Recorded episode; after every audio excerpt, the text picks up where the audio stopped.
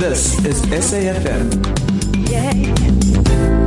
Thanks very much, Greg. But right now, you have got lots to listen to here on SAFM, not least the Enviro Show, which is coming to you right now between uh, now and 10 o'clock. Lovely to have you with us. Thank you very much. Thanks, too, to the team for what they are about to do, Des Skippers and Kim Winter. And I'm Nancy Richards. And if you'd like to share with us at any stage, do feel free. You can call us on 0892 10 2010. That's the number right here in the studio. Or you can pop us a, a post on our Facebook page, which is The Enviro Show on SAFM. Enough of uh, all the notices. Let me tell you exactly what we've got coming up. Well, first up tonight, if you haven't heard of Earth Hour, then you're probably a little bit in the dark around energy conservation. But then again, if you have heard of it, it's in the dark that you're certainly going to be between 8:30 and 9:30 on Saturday night. Going to be hearing more about all of that from environmental activist Bram Malherbe, so do stay tuned listen carefully. After that, uh, water, in fact, after that, we're going to be hearing a little bit about gold mining reclamation. You might remember last week we heard how it's adversely affecting the health of the surrounding community in Riverlea, not doing them any favours at all. So tonight we're going to be getting a response from uh, CEO, I think, of the DRD, the mining company in question. That's on gold mining reclamation. But after that, it's water all the way, and someone who plans to spend a great deal of time in it is a gentleman by the name of Ray Chaplin. He's going to be swimming the length of the polluted Orange River very soon at his own peril. Oh my goodness, indeed. And uh, on water, well, we're going to be talking a little bit about our very progressive water policies here in South Africa. How effective are they ensuring that we all get good, clean water, and how effective and uh, and sensible are our very own practices? And after that, in our Green goody feature, one community's in- initiative to keep their river clean using a little boat.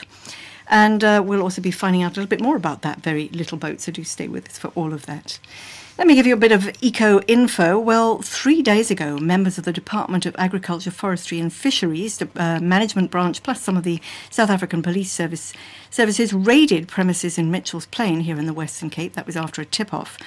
And at one house in the Westridge area, they found seven freezers containing large frozen abalone, 4,643 units weighing approximately 1,238 kilograms was seized. Wow, is what I have to say. And the value of that uh, poached abalone is estimated to be 1.2 million rand. How's that for a raid? And if you're in Cape Town, other news, better news from Cape Town and this uh, World Water Day that's happening tomorrow. You're invited to join religious representatives from all faith traditions. Uh, and they're going to be marking World Water Day with an informative walk and prayerful thanksgiving for Cape Town's natural springs. Going to be meeting at 9.30 in the morning tomorrow at Sand Park's parking lot at Deer Park. So if you'd like to get yourself along there and do the walk to say a big thank you for water, and should we be thanking the world for water? Himself, definitely we should be thanking him. On Saturday, just moving forward, people from all over the world are going to be turning off their lights as a symbolic act for WWF's Earth Hour. And in South Africa, you're invited to do the very same to join this environmental movement by switching off between 8:30 and 9:30. But switching off doesn't mean that you're left in the dark. In fact, there's a lot you can do in the dark, at home or out and about in your city. And if you want to find out more fun things that you can do in dark, and I guess you can let your imagination wander, visit the WWF Facebook page at facebook.com forward slash WWFSA and uh, WWF www.org.za. Celebrate this Earth Hour and commit to some positive, positive action beyond the hour. Switch off and switch over. There's a lot to do in the dark. Teach your dog a new trick, learn to fetch a glow stick. Lot to do in the dark. Gaze at the stars, try your best to find Mars. There's a lot to do in the dark. Flashlight on your face, have an earth power race. Lot to do in the dark. There's a lot to do in the dark. There you go. You heard it right here on the Enviro Show. Lots to do in the dark. Not sure about teaching your dog a new trick. You might have to wait until he barks so you could see the whites of his teeth. There you go. Well, lots of celebrities are actually joining in the Earth Hour, and we're going to be hearing a little bit more about that from celebrity himself, Bram Malherbe. But Shauno, who's uh, a DJ right here with uh, Good Hope, he says that Earth Hour is one of his favourite environmental events of the year, not only because we, well, specifically because what they do is they throw an annual mystery dinner in the dark with their friends, which sounds like lots of fun. And Thabo Makgoba, who's the Archbishop of Cape Town, he says, support WWF's Earth Hour, switch off your lights and switch on to saving the world in a different kind of way from what he's used to. Let this be the first hour of a new life of energy saving and living lightly. He says we have no option other than to preserve our world for future generations. There is no planet B, as is often said. And just whilst we're on to faith based celebrities, Pope Benedict was often referred to as the world's first green pope, installing solar panels in the Vatican. Who knew? Interesting that one. And also urging us to be guardians of nature. But our brand new Pope, uh, Pope Francis, named, as you know, after St. Francis of Assisi as an animal lover, looks to be following in his green footsteps. So, very nice one, that couple of messages we had on our Facebook page. Don't forget the Enviro show on SAFM. From Jeffries Mahaba, he says, Good evening. I'm concerned about the shortage of water supply. I concede that the high demand was not anticipated. The capacity of our municipal structure is insufficient for where we are heading to as a country. Quite right, Jeffries. And from Asetu Aubrey Bungu, he says, I'm writing an assignment on hydrofracking, and I just want to ask from which websites can I get more information on this hydrofracking? Well, we did a little bit of research there, um, Asetu, and we found uh, goclearwater.com, safewatermovement.org, and thinkbeforeyouFrack.com org. But I guess that we've probably got a whole lot of listeners who know a whole lot more about it than we do. So if you'd like to let us know, if you're listening out there, you can post them onto our Facebook page. That's the Enviro Show on SAFM. Or you can pick up the phone. Give us a call 0892 10 2010. This is SAFM. It is indeed SAFM. It's your friendly green station right now for the next hour until 10 o'clock. Well, Earth Hour talking of hours, make a note that between 8.30 and 9.30 this Saturday night to turn off your lights and as much possibly uh, as you can, anything that uses power, just pull it out, pull out the plug, switch it off. Why? Well, on the line we have to tell us in his opinion as well as what his plans are around Earth Hour himself. We have our very own Bram Malherbe, when I say our very own, in as much as we think of him as a Cape boy. He's also an eco-activist. Hi, Bram. Hi, Nancy. Good Excellent. Yes, nice to have you. Are you in the dark right now? Are you practicing for I, Earth Hour? I, I can't be because I've had to make some notes, but I can say I've got one of those little solar lamp things where you clip the top down on top of the jar. And aren't those just the best things ever? They're fantastic. Yeah. It's recycling glass, and it's taking sunlight, which is our, we're all made from it. Absolutely, and they just they just look so good, and I just love the whole sort of economy of the of the whole thing. So Earth Hour, I'm not quite sure how many years it's been going. Quite a few by now. The, as far as the principle behind it is what? Nancy, I think you are the principle behind it, and what I mean by that is you can have an Earth Hour without media, and it's for nothing. Yeah. I think what people really need to understand is, uh, you know, I've been asked many times, yeah, but what is one hour going to do? It's not going to change anything. Well, yes, it can. The power of the media is highlighting symbolically what saving energy is all about. If I can go to the beginning of that, why is saving energy good for the planet? Not just humans, but for the planet. Very simply, electricity is one of the highest contributors on Earth in terms of carbon emissions because of, particularly in South Africa here, coal-fired power stations. So when we we download, if I could use that, the load shedding from the individual, we save huge amounts of carbon emissions going into the atmosphere. So if we go to the history of Earth Hour, it's grown uh, currently from humble beginnings to over the last three years, 7,000 cities in 152 countries practice Earth Hour.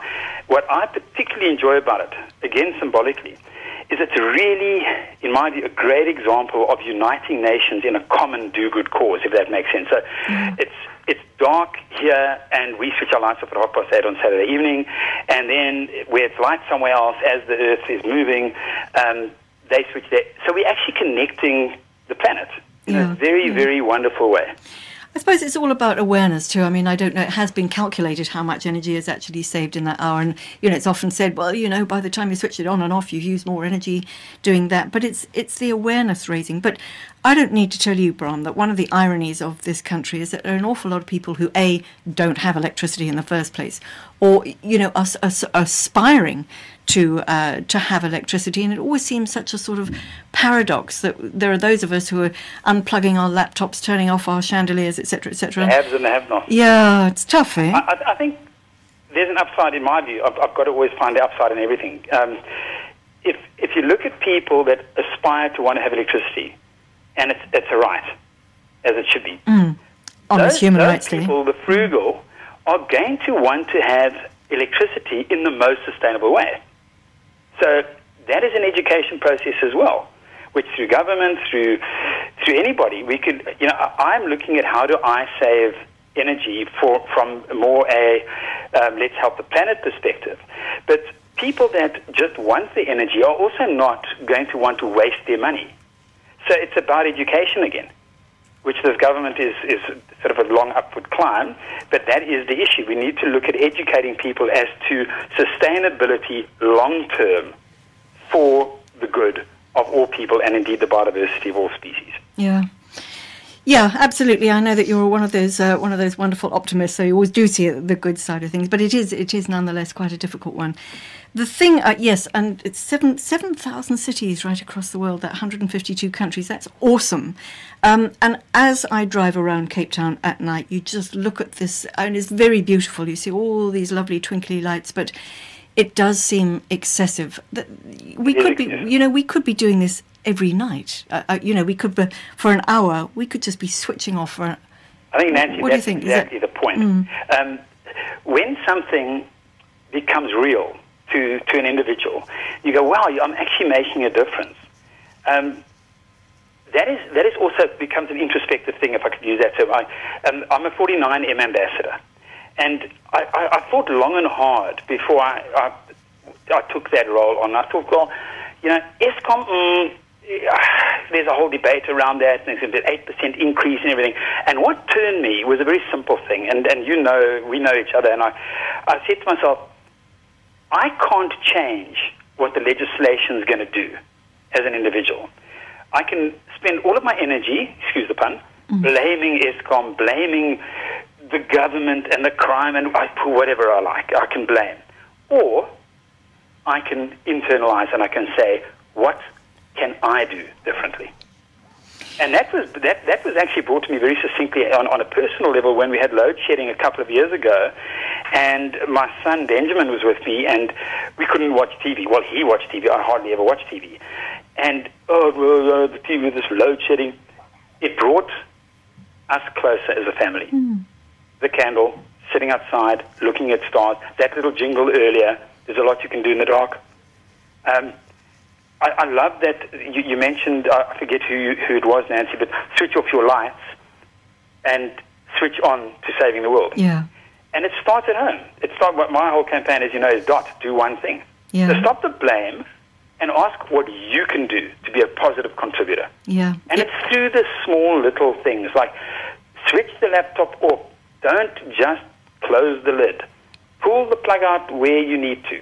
Um, there is so there are so many simple things we can do collectively in South Africa and indeed the planet that can literally reshape our futures.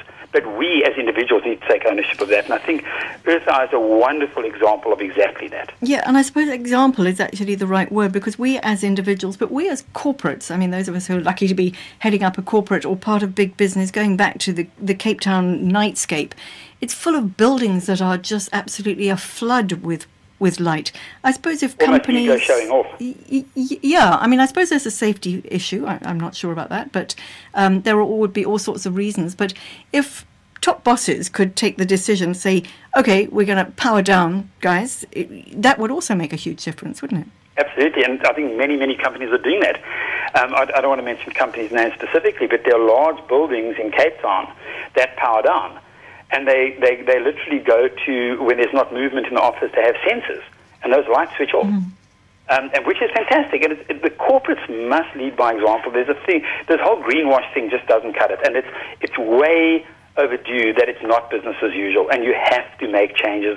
And changes are indeed e- exactly what evolves us as, as, as, as a species and as individuals. And I think many humans just resist change. You know, we want same old, the same habits and so on. And I'm really, really, as you said earlier, optimistically hoping that this year, when, when uh, our mayor, Patricia de Lille, and I switch those lights off on Table Mountain as one of the seven natural wonders of the world, it becomes a symbolic thing that Cape Town follows. Yeah, now that's a huge thing. Somebody once told me, and I can't remember if anybody's listening and they know exactly how much it costs to light up Table Mountain. I, I, I can't remember. It's it's quite a lot of money. So you're going to, you and Patricia are going to flick the switch literally and just turn off for that hour. Half past eight. Okay. A- As a symbol, as a hmm. symbol. You know, unfortunately, you've got Bafana Bafana playing in Greenpoint Stadium that night, and you've got the rugby at Newlands that night. Ouch. You know, uh, that to me is a sting. Yes, it's again, we need to have our sport, and no, wonderful, and let's embrace it. But you know, heck, couldn't we just thought of, have thought of the planet first? Yeah, maybe we should have arranged it so half time was around. Well, I don't know. It would have had to You be. can't power the lights off, at, No. at, at, uh, as you correctly said, um, at the stadium in Greenpoint. Um, that is a huge amount of energy. Well, they take so long to power up and then to bring them down again. Yeah, exactly. But you know, I think this is around. Um, it's about it's about ownership, Yeah. individual ownership, and stop pointing the fingers and, and, and look at what you can do. I mean, there's a, a fantastic thing on Facebook. It is in uh, the Guardian, not the Mail and Guardian. The Guardian is a website, and you can go and join on the Facebook page, and you just click on it. It's stunning. It's everything you need to know about climate change. Okay. And it's stunning. It's a little hexagon, and you can click on. Um, it's got the big picture, and you can click on all the little things there. What is climate change? The scientific looks, the impacts on you and I, the technology. The What's it called? I, I'm sorry, I missed It's, that. it's the Guardian. Okay. Um, Oh, it's the Guardian Green Facebook page. whatever, and th- you you go on there, and it's everything you need to know about climate change. Frequently answered questions made easy. Well, what we'll do, try and do is uh, make a link onto our Facebook page on the Enviro Show on SAFM. Um, Bram, I don't know. Do you know how much it costs to light up Table Mountain? I don't, in fact, know that. No, I don't. What I have heard, though, um, is there are a lot of reflectors, pretty much like a lighthouse. Yeah. So it's not 150,000 bulbs. It's a reflector in each of those things, but I, I don't know the, the, the wattage that that, it- that, that that takes. Well, you're forgiven because you know so much Thank you. also. I think we can let you off that particular hook. But Just one. Bram, lovely to have you with us. Thank you very much. Enjoy your dark hour or your finest dark hour on Saturday night. I think it's it's all about raising awareness and blessings. Thank you very much. Take care. You too. Thanks a lot. Cheers. Bram Herber, and as I say, he's a real eco warrior. And if you don't forget, just just do it. It's not going to be a whole big mission. All you've got to do is just switch as many things as you possibly can off between 8.30 and 9.30. Uh, but it's Earth Hour on March the 23rd. That's Saturday night. And if you do know the answer to how much does it cost to light up Table Mountain, give us a call. We're all sitting here now wondering 0892 10 2010 or pop the message on Facebook 0892 10 2010 or um, The Enviro Show on SAFM. Well, we're moving along from Earth Hour to, I don't know if you remember if you were listening last week, and I hope you were, you might remember that we spoke to a member of the Empowering Riverlea Community Project. She's Rueda Mills, and she was telling us all about their health concerns, which sound to be very real, as a result of the reclaiming that's underway at the nearby gold mine dump. She cited asthma, TB, coughs, all as uh, as big issues, as well as f- uh, fruit on the trees, deformed fruit that was on the trees, dead gardens, and it all sounded pretty grim. Well, we have on the line Neil Pretorius. He's CEO of DRD Gold, who are the mine the mining company in question. Hi, Neil.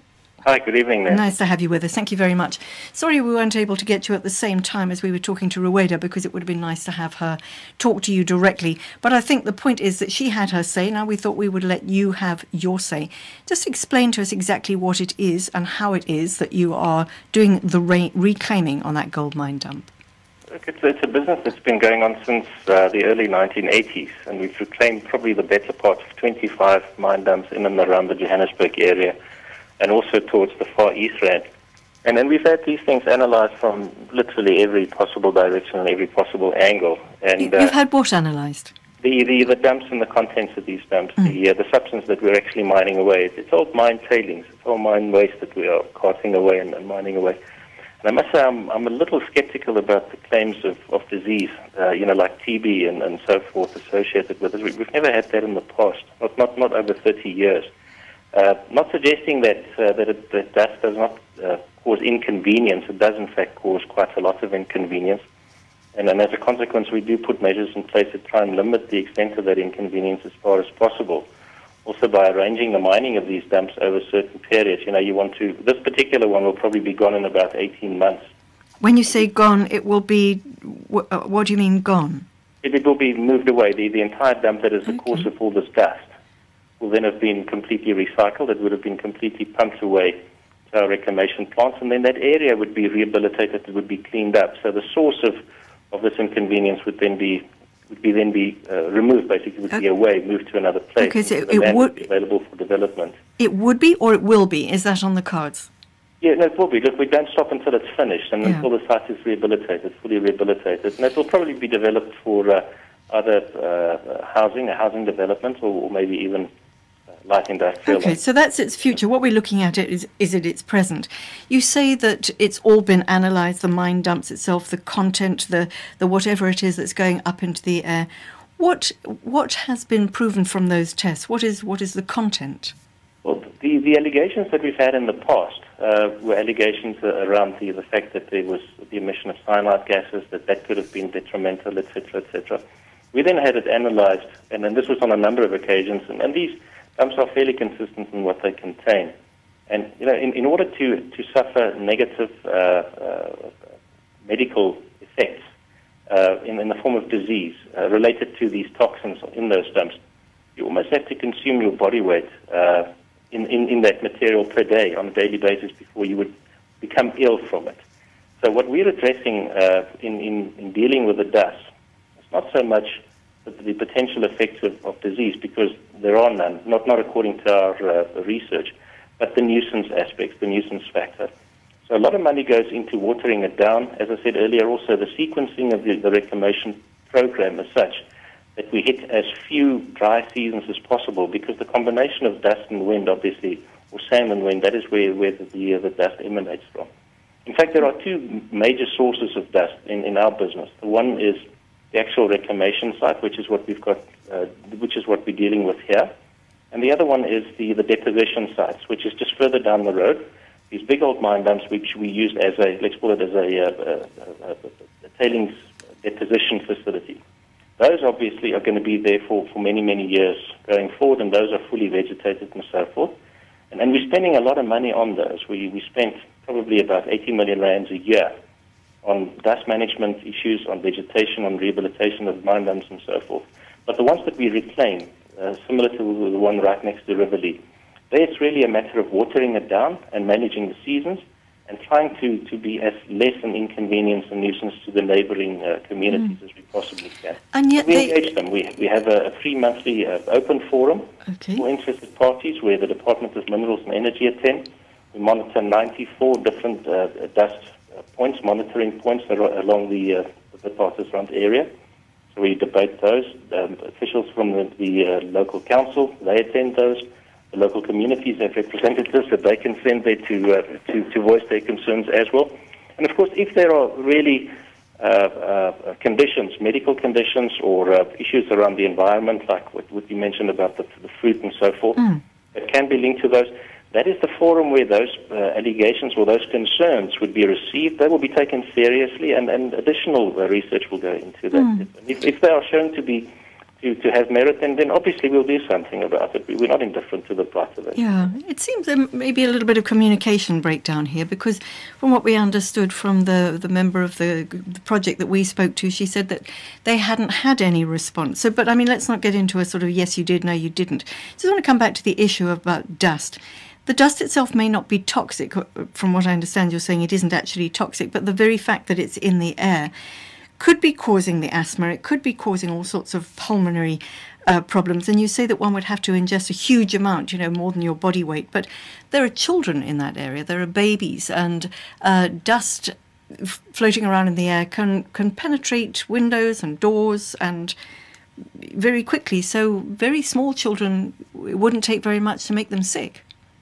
Look, just, just to give back on the on the communication, the public forum is there for exactly that purpose, and, and they're more enti- they they're entitled to participate in that, and they are taken seriously there too. On the issues of dust, yes, of course, it could be an inconvenience. It could be uh, the cause of, of respiratory uh, issues. And that's why we dust it down. That's why we have a dust down project, and that's why we have these programs to keep the, the dust levels to an absolute minimum. Would it be, I'm just thinking of 80 million rand that you're spending, would it be a good idea to invest some money perhaps in an education program to I- invite the people to come along to? Because another thing that the lady said was, that Rueda said, was that I think I asked her if there had been any tests done, measures done on air pollution, and she said yes, there had, but they hadn't been able to see the results. Do you would- have the I would results? come to this, this forum of ours. It's every three months we listen to those matter, issues that will be properly recorded. You know, this forum has been going on for the last it's many, many years. It's, it's independently chaired. Uh, we look at scientific fact. We take these issues seriously. Some of the NGOs, in fact, also attend. They send their representatives there. Everything is recorded. Everything is, uh, is minuted. There's an agenda. The, the, the minutes are, uh, are confirmed at the, you know at every uh, every new meeting. And if she if she uh, wants to attend this particular forum, uh, she will have the opportunity to voice these concerns, and they will be uh, they will be followed up up- upon. In fact, if she'd done that in the past, there, would have been uh, an issue. What we're not going to do is uh, is uh, respond to, to allegations uh, that that are sort of you know communica- communicated by, the media. Not because we don't take the media seriously, we take the media very seriously. But but this is a forum that was established specifically uh, with a whole bunch of, of, of qualified experts in attendance to listen to these things and also to communicate back to the community and say, listen, you know, we've listened to these concerns, we've listened to these complaints. We don't think it has anything to do with the dust, but maybe there's something else that we need to look into. And we, you know, we, we spend a lot of time and effort on those communities. We, uh, we uh, investment investments go into, uh, for, for example, the schools. Uh, we re-roofed the school in the area. I think we built a kitchen. There's a knitting and sewing initiative. Some of those community members work on the dumps, on the rehabilitation, and so forth. We're rolling out a program for school children where we teach them maths and science and accountancy and so forth. So we do invest back into those communities and we do want to engage them. And we will most certainly, if there are issues that are affecting their health, we would like to assist them to get to the bottom of those issues as well. And if we are, in some way or another, uh, responsible for some of those issues, clearly we'll address those. We're not indifferent to them. Neil, then the forum that you're talking about and the communications that lines seem to be quite open.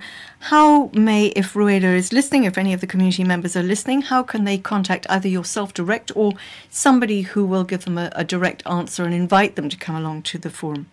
We, we are in, uh, in contact with their community leaders. There are Riverlea community leaders, uh, also through the, the Johannesburg City Council. They, they have representatives that attend. Uh, if they want to, to get further uh, particulars on who and how to, to communicate with the company, they can just access the website and all of our uh, investor relations uh, and public relations uh, contact details are there. Okay. I If they if they top of head can't, have the, uh, the Yeah. telephone number of the, the, the chair of this particular, and also not at the top of my head, the telephone number of the environmental management officer. okay, because I'm just thinking, you know, perhaps people don't have access to the website, it'd be quite nice to give out a phone number. Can we go to your website at www.drd.co.za? Will we find a phone number there? Uh, certainly, yes. You'll Okay. find the, the phone number of our uh, public relations uh, uh, agency, and then they will most certainly point you in the right direction. Okay. Okay. Well, No, no, nobody else who wanted to attend has had any difficulty finding it, all because Yeah. the communications actually go into the community. Yeah. So Rueda is most welcome to. Yeah, yeah. I mean, I think it has to be said. I don't think these people are making it up. I think there are serious concerns. So, let's give everybody a chance to do what they need to do, which is which is talk and uh, express their concerns. Neil, thank you very much. We're going to find that uh, phone number. We're going to go quickly onto your website now and find that phone number. So, thank you very much for your time. Lovely. Thank Thanks, you. Neil Pretorius, he's CEO of DRD Gold. Well, if you'd like to find out a little bit more, we are going to check that website for you and we'll come back with a number. It seems like communications sometimes are not all what they could be, but as I said, I don't think anybody's making anything up. You're listening to the Enviro Show. If you'd like to give us a call, you're welcome right now 0892 10 2010. This is SAFM. And this is the Enviro Show here on SAFM. Well, water next. In fact, water all the way through to the end. Water with World Water Day coming up tomorrow. Last time he swam in polluted waters, this young man was so sick that the doctor told him he pretty much had every disease in the book. And now he plans to do it all again, all 2,300 kilometres of it. My name's Ray Chaplin, and on Easter weekend, I'm departing from the source of the Orange River to riverboard the length from source to sea. Uh, it's a distance of 2,300 kilometers, and it'll take me roughly five months. And during that period, I'm looking at water quality and man's impact on our river systems and educating schools and communities along the way about not only their waste and what their actions have an impact on their town, but also what happens downriver and ultimately in our marine environment as well. And once it's in the ocean, obviously, can affect anyone anywhere in the world. What about affecting you? Because I'm looking at this funny little red thing that looks like a baby's bath, and you're going to be bobbing around in that. What is it? Um, it's a riverboard. It's locally designed and manufactured. It's basically a glorified bodyboard with handles, and my upper body rests on the board, and my legs are my propulsion and my steering, and those are in the water. So I'll pretty much be wet for 10 hours of the day and then hopefully dry up enough overnight. So I really am at the mercy of what man and companies and nature is putting into the river. And historically, I have picked up infections and some nasty little diseases as a result of injuries and obviously what man has put into the river. I can imagine because I mean, whilst you're sort of on the board, you'll be ingesting also. I mean, again, a lot of water going into your nose and eyes and mouth. What do you anticipate taking in? Well, as my doctor said last year, you rip one page out of the book of diseases and you've got everything else. Um, Bilharzia giardia and a long list of pesticides, insecticides, um, E. coli counts in certain areas is going to be quite interesting. And unfortunately, the Vaal River flows into the Orange. So just near Douglas in the Northern Cape, I'm due to pick up a whole bunch of new things, which I don't think are even in a book yet. You're quite gung ho, but it sounds particularly pretty pretty dangerous. Will you be um, at the end of each day, though? Will you be uh, taking your little test tubes and measuring what's in the water? Um, because I'm going completely alone, I don't have a crew to travel with me. It's difficult, obviously, storing water in some receptacle. So we're doing it at set intervals, which will be closer to towns. The goal is to take a reading just before town and just after a town, so we can quite closely assess what the town's direct impact is, and then also how the, the river has restored itself and tried to recover before the next town, and then run that reading again. Being near a town, I can then get it couriered off to a lab and do a proper assessment. Well, you might need to be restoring and recovering yourself. Um, I've been told that my body will probably rot. If you think about lying in a bath for a little bit too long, you go all wrinkly. Every seventh day, it, um, I will spend an entire day out of the water just to try and let my body dry out and recover, and lots and lots and lots of talcum powder. So you're like a human litmus paper. Pretty much. Will you keep us posted? Can we get in touch with you while you're en route and you can tell us how it's going? Absolutely. Uh, my website's raychaplin.com, and from there, there are all the links for social medias and partners in the program. Biggest issue is obviously power, so my phone won't be on 24 7 for people to phone me, but get in touch with me via the online mechanisms, and I'll be sure to keep you posted. Well, there you go. Well, I bumped into Ray, very brave man, I would say. Bumped into him at a, a, river cleaning boat launch in Cape Town just the other day. Going to be hearing a little bit more about that in a minute. But if you want to check out what Ray's up to, you can check either his Facebook page, which is uh, uh, facebook.com forward slash Ray Chaplin, or you can check his website, which is www.ray, R-A-Y, Chaplin, as in Charlie, dot com, and his Twitter handle is at Ray Chaplin. Otherwise, you can go on to the www.plasticsinfo.co.za site because they've got lots of information there. And bless his heart, he says, I hope to have completed my mission within five months and reach Alexander Bay by early August. Or what can I say? Good luck, my dear. It's going to be it's going to be pretty tough going. And just to let you know, incidentally, we've put up the Guardian Green page on our Enviro Show Facebook page, so you can check it out right now if you have a mind to. But right now we're going to stay with water, in fact. We're going to be talking to Claire Volcane, Volkvain, I think, because she's Programme Director for African Utility Week. And their role is to bring together the entire ecosystem for the African water and power sector, which sounds like a one very big job, for the purposes of sharing and determining the future development of Africa's power industry. Well, it seems, looking at all their information, is much more to water access than actually meets the eye. Um, but to tell us a little bit more on how and why, we have Claire on the line. Hi, Claire. Hi, Nancy. How are you doing? Excellent. Nice to have you with us. Thank you very much. Gosh, African uh, African Utility Week. Uh, it sounds like it's a massive organisation. G- give us a sort of uh, the brief breakdown. um, yeah, it is. It is quite a quite a, a, a big undertaking. Um, we examine the power and water industry literally from generation right down to the consumer. So we look at things like uh, transmission and distribution and metering and renewable energy and all the really interesting things for people in the industry, but I'm afraid for the man on the street, probably stuff that Yeah. really doesn't make much sense. But it's the stuff that keeps the power on and the water flowing, basically. Uh, across Africa, I mean, the Africa Utilities Week. Yes, we um, literally are working with utilities from Cape Town to Cairo. Does that mean that you've got uh, everybody's environmental departments of environmental right the way through the continent? Is everybody on board? From a from a Department of Environmental Affairs, probably not. Um, the main audience that we are targeting is really the utilities, and the reason for that is that they are very often the people that, while they may not uh, determine the policies, they are definitely the people that are responsible for implementing them. And so our focus is very much around, providing information on how they can implement uh, the policies that are set by their governments. But not only that, but how they can avoid making mistakes, and in some cases very expensive mistakes, that other utilities have already made. You know, it's only through talking to one another that we can actually learn. And this is a really great opportunity for us to learn from one another across the entire utility industry, as I said, from Cape Town to Cairo. It just, you know, one wonders how much learning time we've got because things are changing, you know, all the time. Our resources are sort of drying up quite literally um, as we speak. So we don't have so much sort of learning curves, and we don't necessarily, we can't necessarily look back and see this is how they did it then because that's not relevant anymore because things have changed so dramatically. Um, I agree with you, but you know, one of the things that's that's fairly comforting about the, particularly the power sector is that the basic structure of the the way electricity works and the way that our networks are set up hasn't changed in 100 years.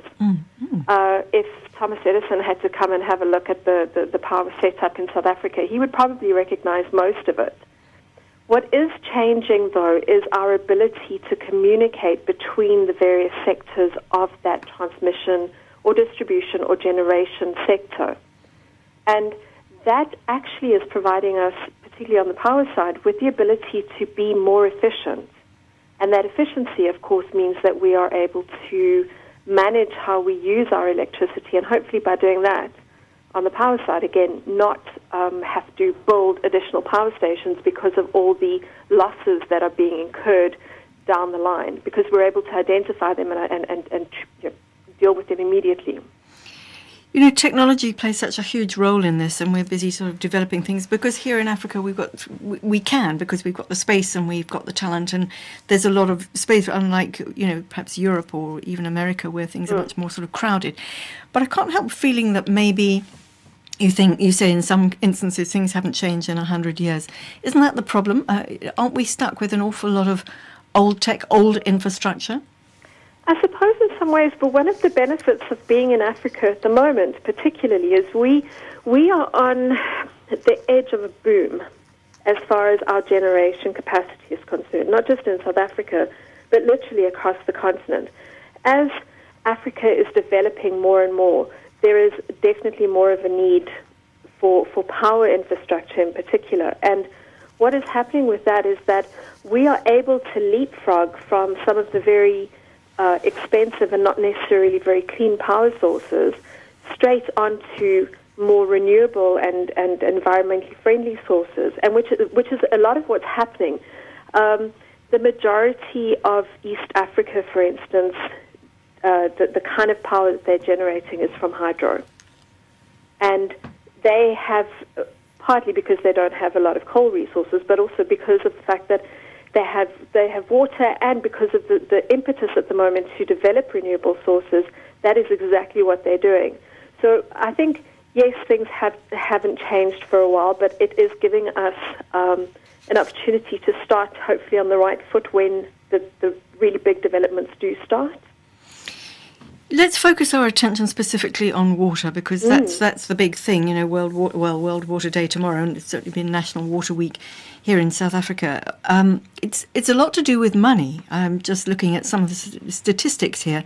670 billion rand needed over the next 10 years to service previously unserviced communities, to grow and maintain the water infrastructure, to rehabilitate existing infrastructure. Is it is it all about money? I think it is partly about money. You know, money and management. It's it's it's a difficult one because water is a basic human right, and it's one of those things that people find very hard to understand why there is a cost attached to it. Mm-hmm. And because they don't necessarily understand why the cost is attached, it's very hard to get across the importance of conserving and managing that resource.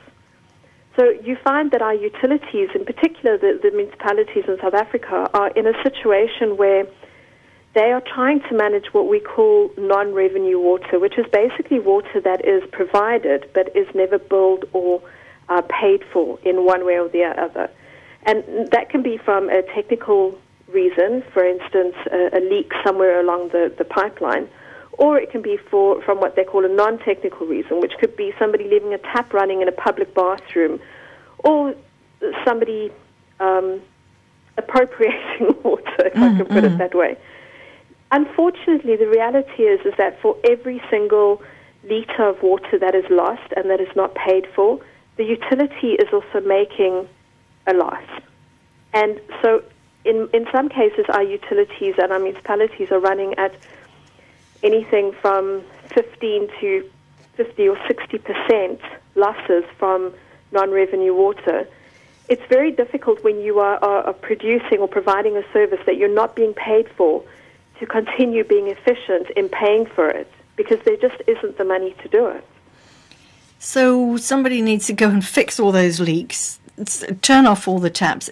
You know, there's a lot to do when I was saying management, uh, management, management and maintenance, really. Absolutely, but I think it's also very much a case of we as South Africans need to change our mindsets around water.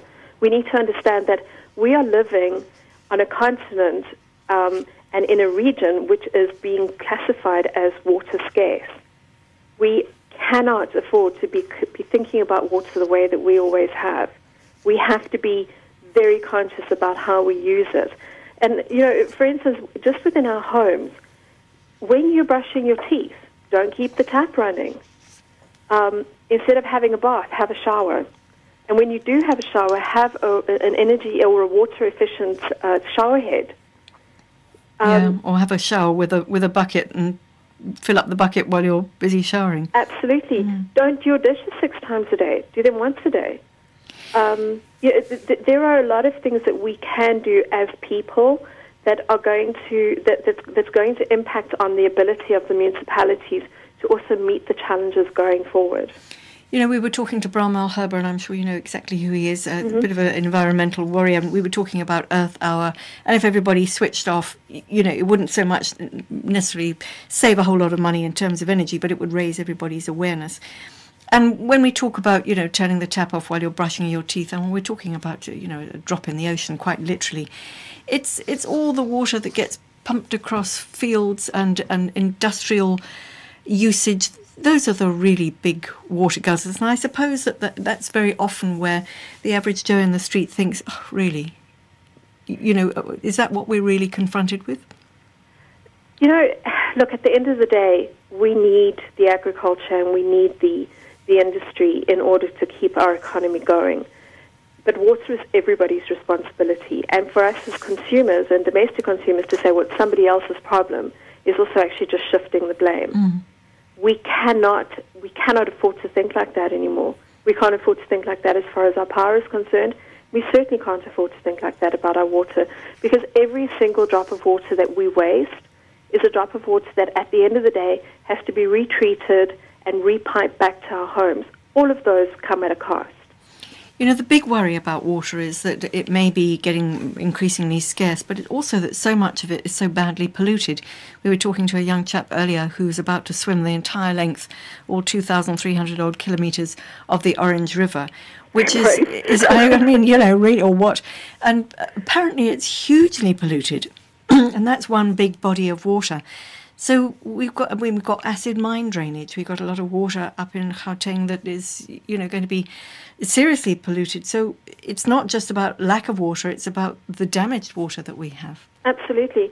In fact, one of the things that we're going to be covering on, on the program at African Utility Week is around how uh, large industrial users can manage their resources uh, more effectively. And that is looking at not just electricity, but at water as well. And there are some initiatives that are being piloted in, in Europe around um, the actual financial benefits of reusing or recycling your water. And um, I know that that is something that a lot of the municipalities are looking at. Uh, I don't know if uh, if you're based down here in Cape Town, but for instance, Ratanga Junction, all of the water that is used in that in that theme park is what they call grey water. So it is reused industrial water, and th- there are, are a lot of opportunities for us to be using more of that kind of water for big industrial estates, Yeah. for theme parks, for golf courses. You know, and we just we have to start thinking smarter. We cannot afford to think of that that everything is business as usual. The world that we are living in is changing, Yeah. and we have to adapt and change with it. Anybody who's seriously green, and the minute you say golf courses, one sort of goes shudder. just how many, how much water just gets pumped onto those, and, and you know, bring on the brown golf course. I suppose one way or another, it's going to have to happen. What about our water? I mean, you're the African Utility Week, and that's happening in May. I think the 14th to the 15th of May. But what about our water policies right here in South Africa? Apparently, we have really good, progressive water policies. Tell us about them. We do. Look, you know, I mean, I think, I think that I know that there are re- regions in the country where the water quality, for instance, is perhaps not as good as it could be. But I think for the most part, we need to realize that we are actually very lucky. We are we are still living in a country where we can actually drink the water out of our taps. There are a lot of countries in the rest of the world that don't have that luxury. And you know things like the Blue Drop certification, uh, which the Department of Water Affairs have, have brought out, that that certification is not just to state that a municipality's water is drinkable. It's to state that it is more than acceptable.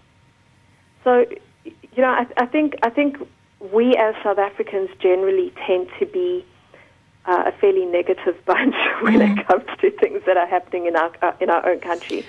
But And we, I- but we can. Sorry, Karen. no problem. And, and I was just going to say, I think that we also need to have a look at the fact that we are also, um, you know, in a, it, we're, lucky enough to live in a country where there are also a lot of really good things happening, but perhaps they don't necessarily attract the attention. Yeah. Oh, I mean, hugely, a huge amount of good things happening, and I mean, uh, growing awareness. It's it's happening in leaps and bounds, which is very, very exciting and very encouraging. You know, perhaps that things are not as bleak as they seem, but we're also quite inquisitive. There's certainly a lot of our listeners are quite inquisitive because we get all sorts of information. Um, Blue Drop. If anybody wants to know more, do, would you happen to know if there's a website, or would one go onto the Department of Water and Environmental Affairs? You can go onto that onto that website, but basically, um, the the purpose behind Blue Drop is to encourage municipalities to improve the quality of the drinking water, and um, the Western Cape, for instance, has an average of ninety percent in terms of the quality of the water. Um, you know, and it's it's. It, we're, we're seeing the fact that people are taking Blue Drop very seriously, that they are the the, certif- the certificate is kind of like a gold standard as far as water is concerned, and they don't just have it for um, for uh, con- consumer water, but they have it for industrial water Yeah. as well. It's, they have the blue drop and the green drop. Yeah, well, blue and green drops are definitely uh, a topic for another day. It's been fascinating, Claire. Thank you very much. Going to give out your website if anybody would like to know more. It's uh, african-utility-week.com. Is that right? Yep. Think. Yep. Nope. I think we've lost Claire. But uh, african-utility-week.com, and we will, as I say, put that up on our uh, Enviro Show Facebook page as well. Incidentally, whilst we're giving you information, DRD, the gold mine, if you'd like to get hold of them, the number is 011 470 2600 011 470 2600 and their media relations number is 011 880 3924. Well, last word on water this evening, a good news story in our Green Goodie feature. And don't forget, if you've got a Green Goodie, let us know, enviro at safm.co.za. And at the event where I met Orange River swimmer Ray Chaplin on the banks of the Liesbeek River in Cape Town, there was also the launch of a little boat designed to help keep the river clean. Well, I spoke to Friends of the Liesbeek River member and water management lecturer at UCT, Kevin Winter. Our big project has been to try to deal with the litter that collects in the lower end of the Liesbeek River as a result of some windblown papers and materials and so on, but very largely about stormwater that collects litter and also leaf litter and draws it into the lower part of the Liesbeek here. There's a lake at this point, and that's where everything ends up as the so called environmental sink when it falls there, it not only looks ugly, but also there's a lot of breakdown of the leaf litter, which adds nutrients into the water, combined with some of the poor quality of water, and we get an absolute forest of weeds that uh, collects all in this lake. And we're trying to do two things. On the one, we're trying to get uh, rid of the litter, uh, which we have to do manually. There's virtually no other way of doing it. And on the other hand, we have to try and take the weed out manually uh, rather than digging it out with a front end mechanical loader. And that's why we need the two boats. We need to ensure that our boats, first of all, are able to get our workers into some of the trickiest parts on the river. Sometimes that's on the edges of the river, sometimes it's on the islands. And then we need to be able to load those boats. And the, the weed, once it's um, waterlogged and also the, the litter as well, is very heavy. And the only way we found to be able to get that out uh, without uh, too much of a mechanical effort um, is to put them onto the water and to, to take them to the side from there. And from there on, we dispose it. We've got um, very careful uh, measures of to how we get that material eventually uh, either to be um, disposed in a landfill site or else it gets recycled via the city's um, partnership that we have with them in dealing with the, the waste found in the river. So you've got your little boat now, and she's just been christened, or had a, bottle of bubbly broken over her bows. She'll be going out on a daily basis? No, we will probably only deal with the lower part of the river here at odd times, and the, the odd times are actually within a management plan which we have. And those odd times for us are late summer time, so usually it's around about March when we've had an accumulation of material here, and we've got to try and make best use of our plans uh, and our resources. And so we'll probably do a major clearing somewhere between March, April. Um, so we'll have probably two months where we'll do some concentrated work and then we'll leave them. We literally will park that for um, uh, eight or nine months. The rain will do a lot of the work. The problem doesn't really arise so much uh, because the fast flowing river, and then it starts all over again from around about November. We'll start to work with this, um, the edges a lot more. We do a lot more of the clearing, and then once again, February, March, April, we'll do a lot of the uh, clearing um, from the actual water body itself. The objective being to clean up the river. I think the, the, the big objective for us, apart from trying to restore the ecological habitat here, we also really want to make a river part of the public recreational ground. We really can't improve this river unless the public are, first of all, seen it as a, a, place for recreation. And then once the public are down here, they become the ears and eyes of the, of the river, which is really important for us because then they become folk who can report things, take an interest in, build education projects around it. A whole lot of things start to happen when people see that there's a space in an urban area that they can start to use for um, a whole lot of variety of public spirited exercise and also commercial things as well. So that's the longer term. And I think what we're looking at right here in the lower section is potential to really revive an area and bring um, a lot of public initiative uh, back into this part um, of the river.